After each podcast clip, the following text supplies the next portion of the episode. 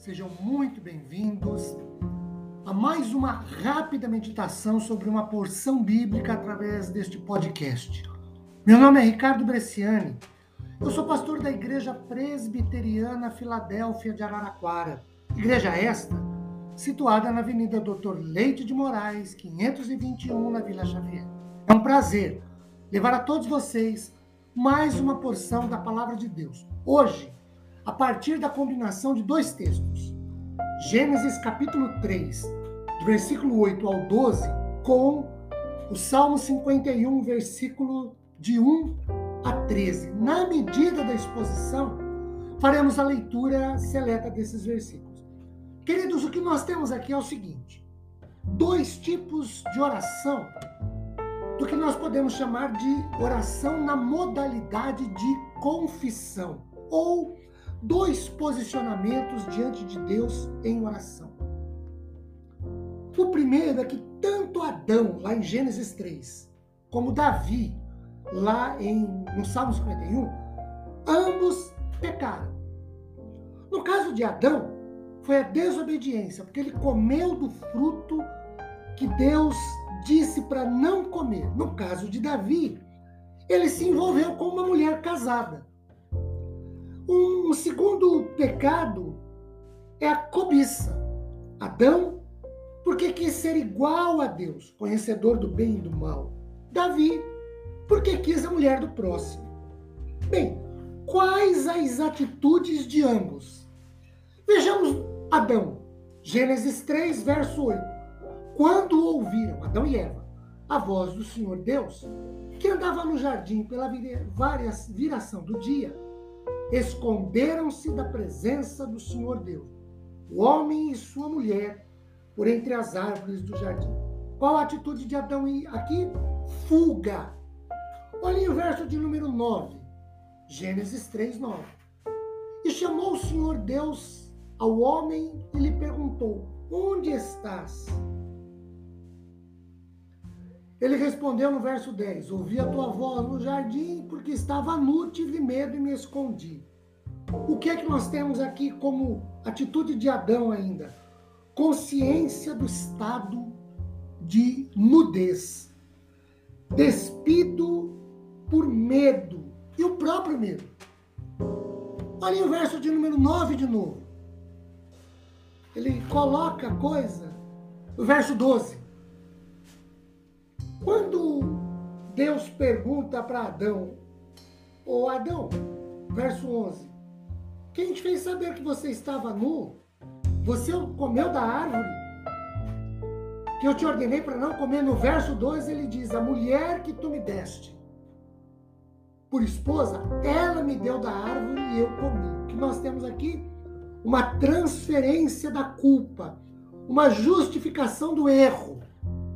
Deus diz para Adão: Você fez o que eu falei para você não fazer. E Adão diz para Deus: A mulher que o Senhor me deu. Agora, vejamos no caso de Davi. Salmo 51, os versos 2, 3 e 4. No verso 2 ele diz: Lava-me da minha iniquidade, purifica do meu pecado. Verso 3: Eu conheço as minhas transgressões. Meu pecado está sempre diante de mim. 4: Pequei contra ti, contra ti somente. Fiz o que é mal perante os teus olhos. Não sou justo é, no, no, no falar. O verso 5, eu nasci na iniquidade. Rabinos dizem que Davi, ele era filho de uma relação é, do seu pai, Jessé, fora do casamento. Por isso ele diz, eu nasci em iniquidade. Quais as condições de ambos? diante do pecado. Olhem de novo Gênesis 3, verso 10. Ouvi a tua voz no jardim porque estava nu, tive medo. Adão estava nu, despido e com medo. O ver, Davi, olhem o Salmo 51, verso 8. Faze, é, Faze-me ouvir júbilo e alegria, porque para que exultem os ossos que esmagaste e o verso 12, restitui-me a alegria. O que nós temos aqui com isso, queridos? Davi se sentia esmagado e triste. o que cada um pede como e como se posiciona. Adão. Adão não pede nada, não clama por nada. Ele não faz nada além de fugir, se esconder, transferir a culpa para outro, justificar seu erro, não assumindo como seu. O que faz Davi? Davi no verso 1 ele diz: Tem misericórdia de mim, compadece-te de mim. No verso 2 ele diz: Lava-me. No verso 7 ele diz: Purifica-me ou limpa-me. No verso 10, 9 ele diz: Apaga as minhas transgressões. No verso 10 ele diz: Não me lances da tua presença, não retires de mim o teu, o teu espírito.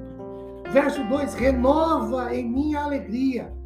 Verso 10: Me dá uma nova disposição, um novo direcionamento, uma nova motivação. Queridos, quais os objetivos de ambos por conta de seus respectivos posicionamentos diante de Deus? Adão, nada, nenhum. O verso 3 do Salmo 51, no caso de Davi, ensinará aos transgressores os caminhos do Senhor. Verso 15, com sua boca ele louvaria o Senhor. O que nós temos aqui com Adão e Davi? Primeiro, as diferenças quanto à confissão, quanto à consciência do pecado. Segundo, as diferenças quanto aos tratos com os fatos. Um foge e se esconde, o outro assume e confessa. Diferença quanto ao que fazer, como fazer, por que fazer. Um, Adão, se esconde e foge.